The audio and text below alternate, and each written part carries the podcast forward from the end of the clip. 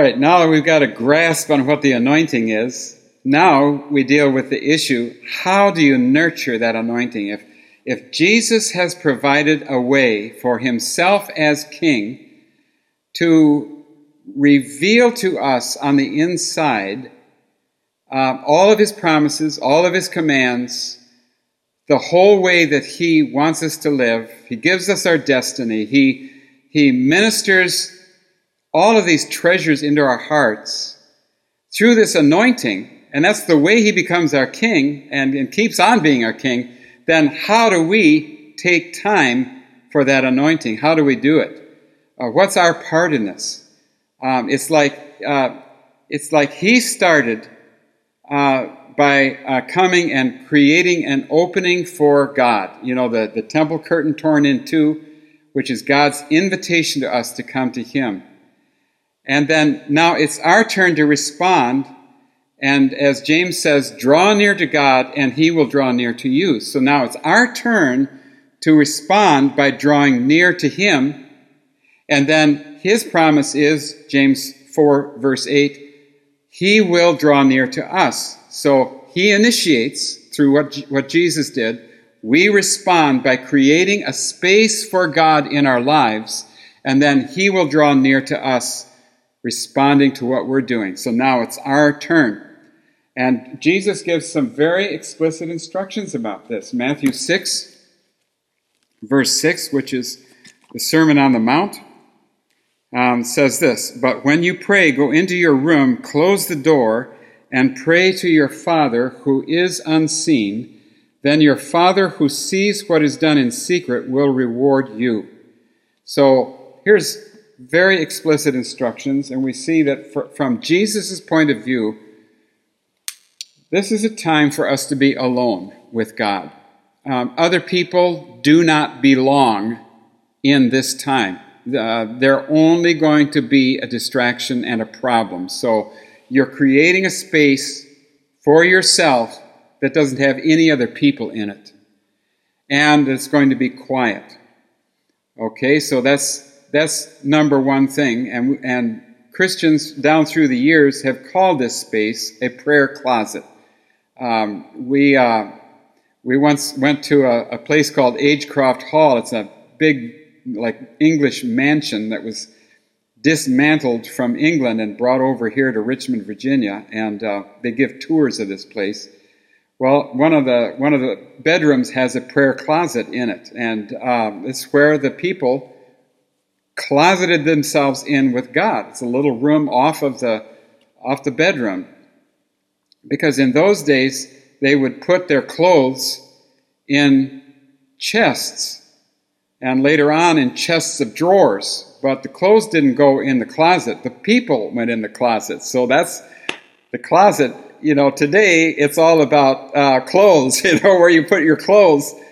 But um, originally, it's time. It's a place for us to meet with God, and um, so uh, Jesus did this, except that he didn't have a home to, to, to meet in with God, and so he went out into the wilderness. So let's just look at that because he, he does offer himself as an example.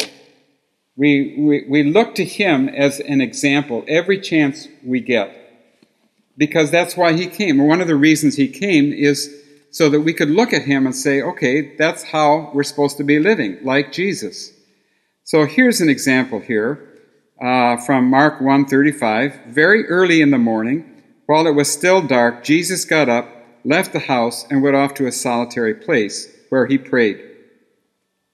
Simon and his companions went to look for him, and when they found him, they exclaimed, Everyone's looking for you. And Jesus replied, Let us go somewhere else to the nearby villages.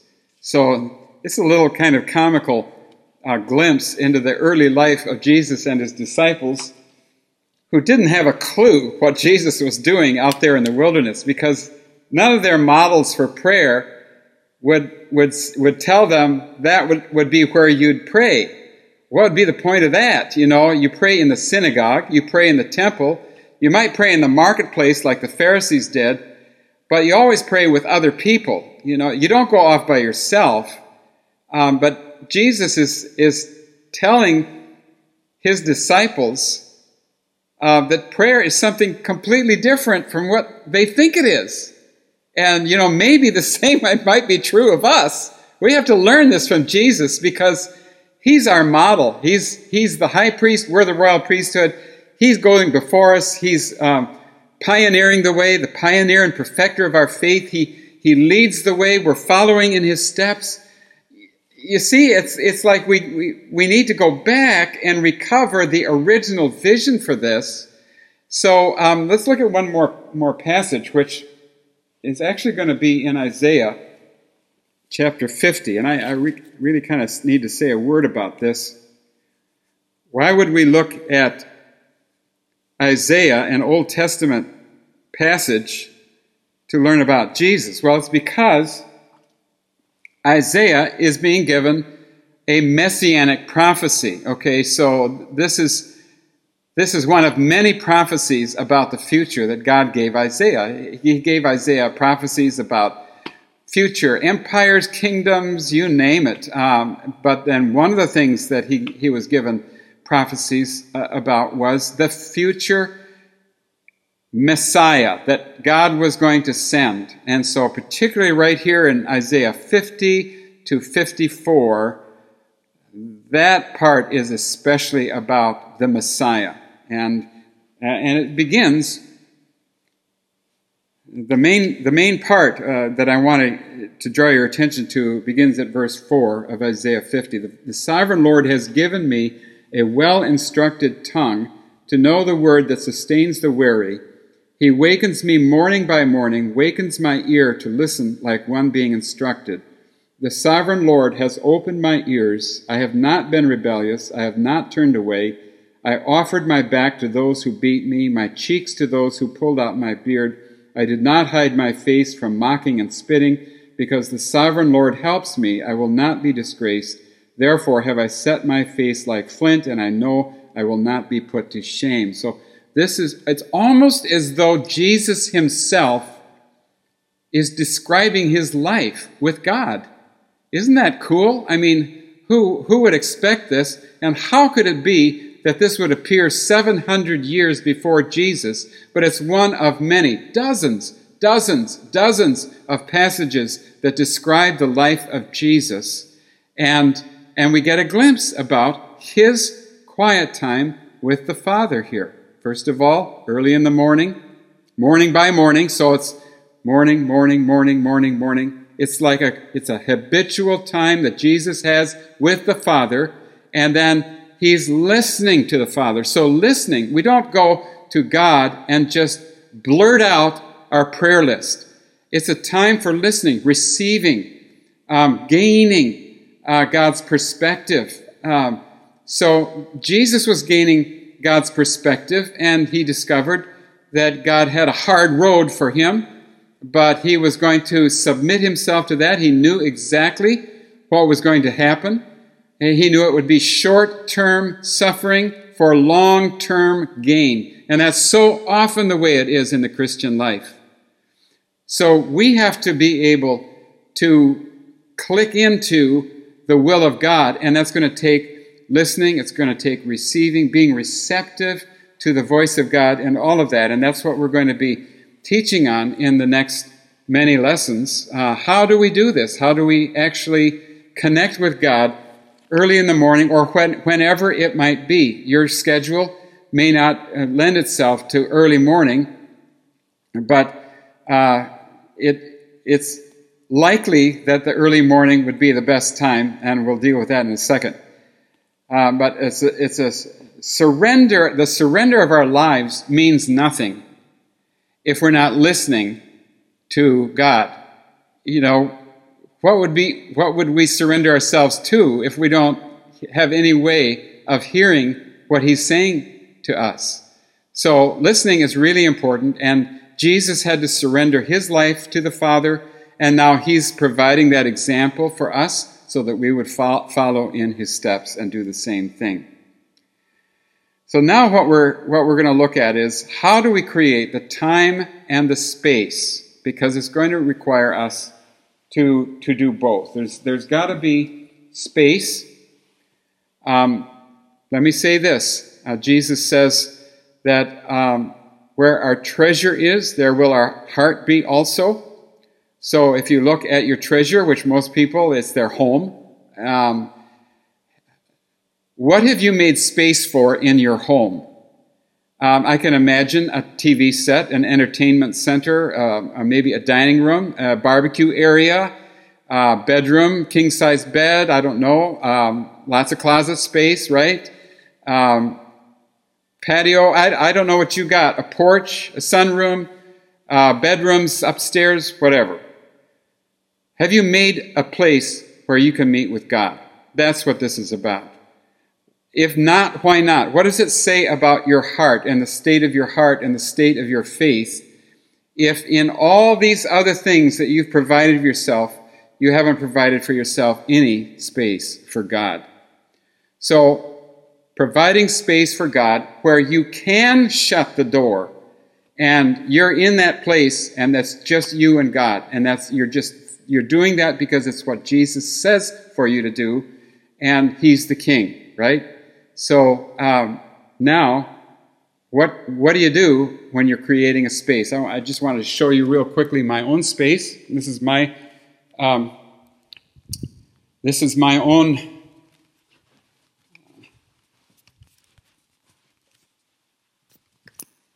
little area that I have, prayer closet, and um, you'll notice there's uh, a number of things in it and that I recommend. First of all, I have a lamp with two levels of brightness.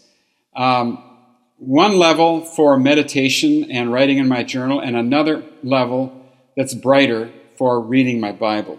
And um, I recommend that.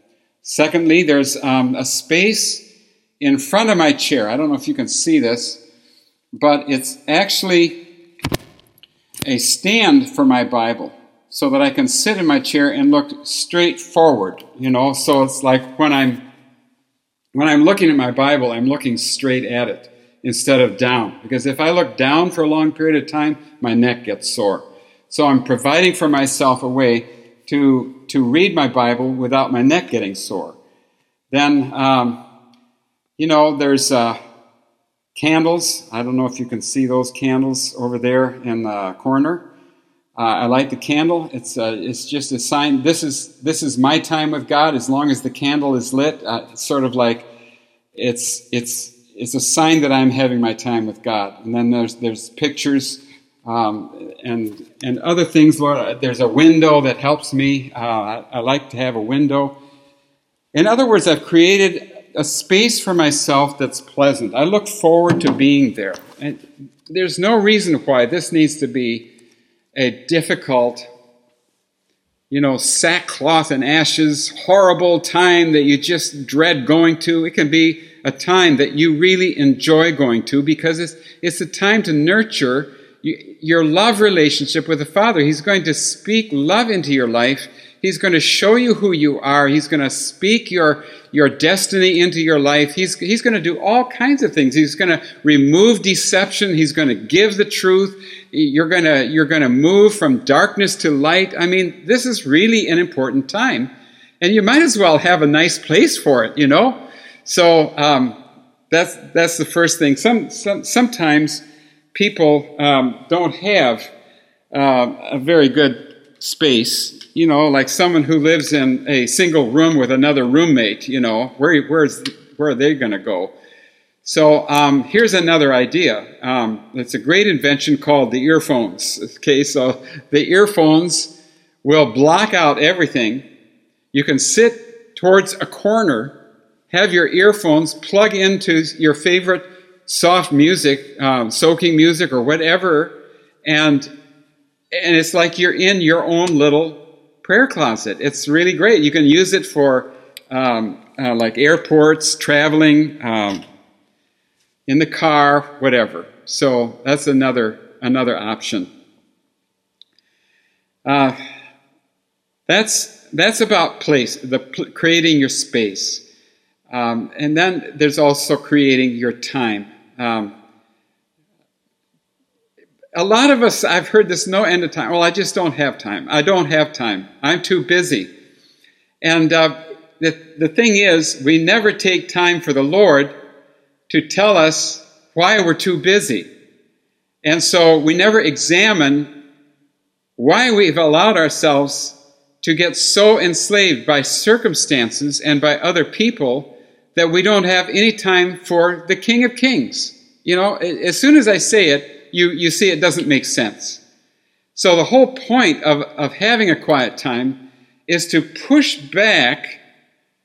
Well, C.S. Lewis called, called it the wild animals. Okay, push back all the wild animals and let the still small voice of God come in.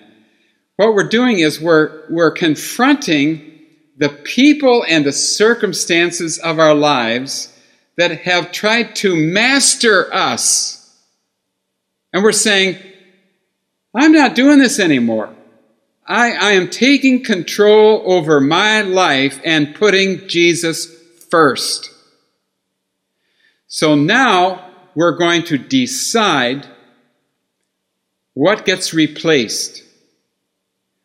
Why is it that this particular activity or this particular person or this particular ministry, um, it could maybe be put on level two where we put our quiet time with God on level one. It becomes top priority.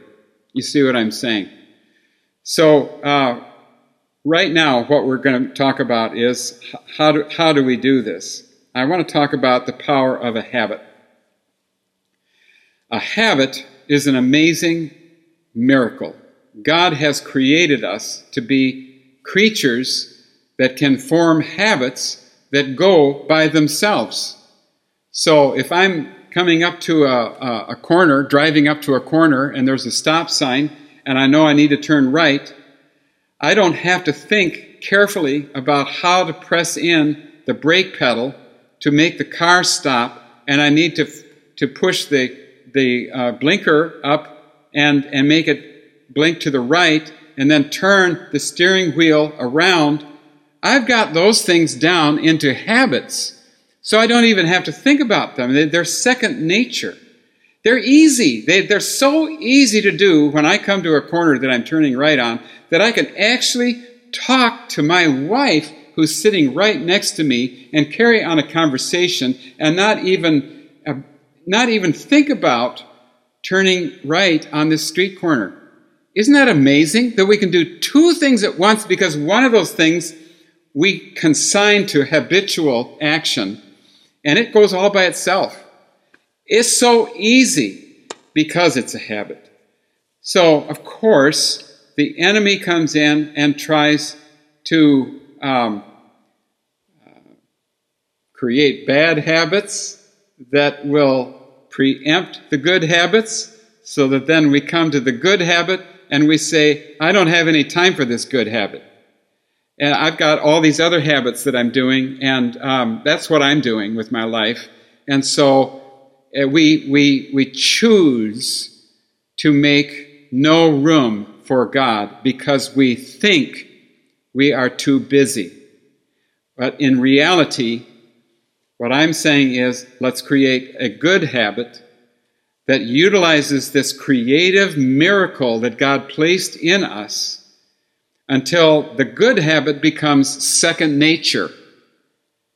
And in order to do that, we're going to have to confront some of the bad habits that are no longer worthy of taking habitual time out of our lives. So already we're into a battle. We're into a fight of priorities, kingdom priorities versus worldly priorities. It's God versus certain people who think they have a right to, they're just like Peter coming in. You got to come back to Capernaum. Yeah, well, maybe. Uh, but what am I hearing from God? You see? So what we're doing here is we're creating the good habits so that God gets first priority every single day. And, um, and let me just say a word here about early morning prayer. Early morning is not the only time to have a quiet time with God. But it is, I'm convinced, the best for most people. Maybe not you, but the best for most people. First of all, it's the way Jesus did it. Okay, Jesus modeled it out for us uh, because it's likely to be the best pattern for us. And the reason for that is, uh, as one as one person uh, that I know put it, why would you tune your violin after you've already played your symphony? Um, the time to tune a violin is to get ready for the symphony. So you're you're starting the day by getting tuned into God so that He's He's speaking to you about the day. He's helping you to, to evaluate yesterday and the, the, the last week. And uh, He's giving you fresh instructions. You're reading the scriptures.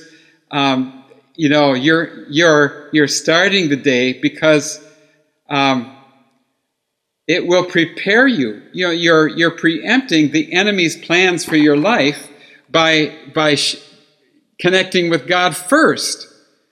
And so, uh, you know, I'm not saying it's, it's going to be easy to create that early morning space. It wasn't for us. Uh, my wife and I, we, we really had to um, uh, create, uh, I, I, should say, we had to uncreate some habits in order to create the good one. Uh, so, like, we had a late night TV thing that we had going early in our marriage, and, and we tried to do that, plus get up early at 5 that didn't work. You know, just you you've got to really take hold of your life and see there there are some habits we need to give up, and so we had to give up that. We had to we had to give up um, um, late night church meetings. You know, here I am a pastor, and um, I'm I'm I'm going up and I'm telling my people we've started an early morning prayer. And um, this is our time for God, and we can't do it if we have late night church meetings. And so they all clapped and said, "Yay!" Because nobody likes late night church meetings. Um, and the and the real issue here is, um, what's more important, late night church meetings or time with God? You know, what are we what are we relying on? Uh, we've defined Christianity institutionally, whereas it's a relationship. So why would we give up our relationship because we're so busy doing the institution? It doesn't make sense. We've got to, we've got to put first things first, okay? And so I was modeling that out for my people. I was saying, you, you could do an early morning prayer too. Let's, let's try prayer. Let's try making prayer the priority it's supposed to be. And so um, we're, we're going to have to examine our lives and let Jesus sift through these things. It may be that there are some actual satanic distractions that are designed to keep us away from God. So these are some of the things that we might want to think about. Uh, and uh, the, the goal will be to form a solid prayer habit, a time that's consistent and a place that's separated off that's consistent. And that's where this thing is most likely to prosper. Um, I, I remember uh, for a while we, we tried doing vacations that would be um, an opportunity to stop having this early morning time. We thought to ourselves, well, God wouldn't require us to, to, to take this time, this two hour time of prayer during our vacation, would He? And so we'd stop doing the early morning prayer during our vacation. And then we'd get back and uh, it like we had to start all over again. It was easy as long as it was a habit, but then we lost the habit during the vacation, and then we had to get it all back. It was just hard again. It was just really tough. So, what I'm saying is the value of the habit is something to recognize. Uh, once you've got this good habit, keep it. Make sure you don't lose it, and it will it will it will pay you off um, a hundredfold. It will be such a good thing in your life. Not that every time you get together with God, it's going to be really wonderful. Yeah, I don't want to overdo it here, but this is going to be your time to receive from Him and to walk with Him. So make it a priority, okay?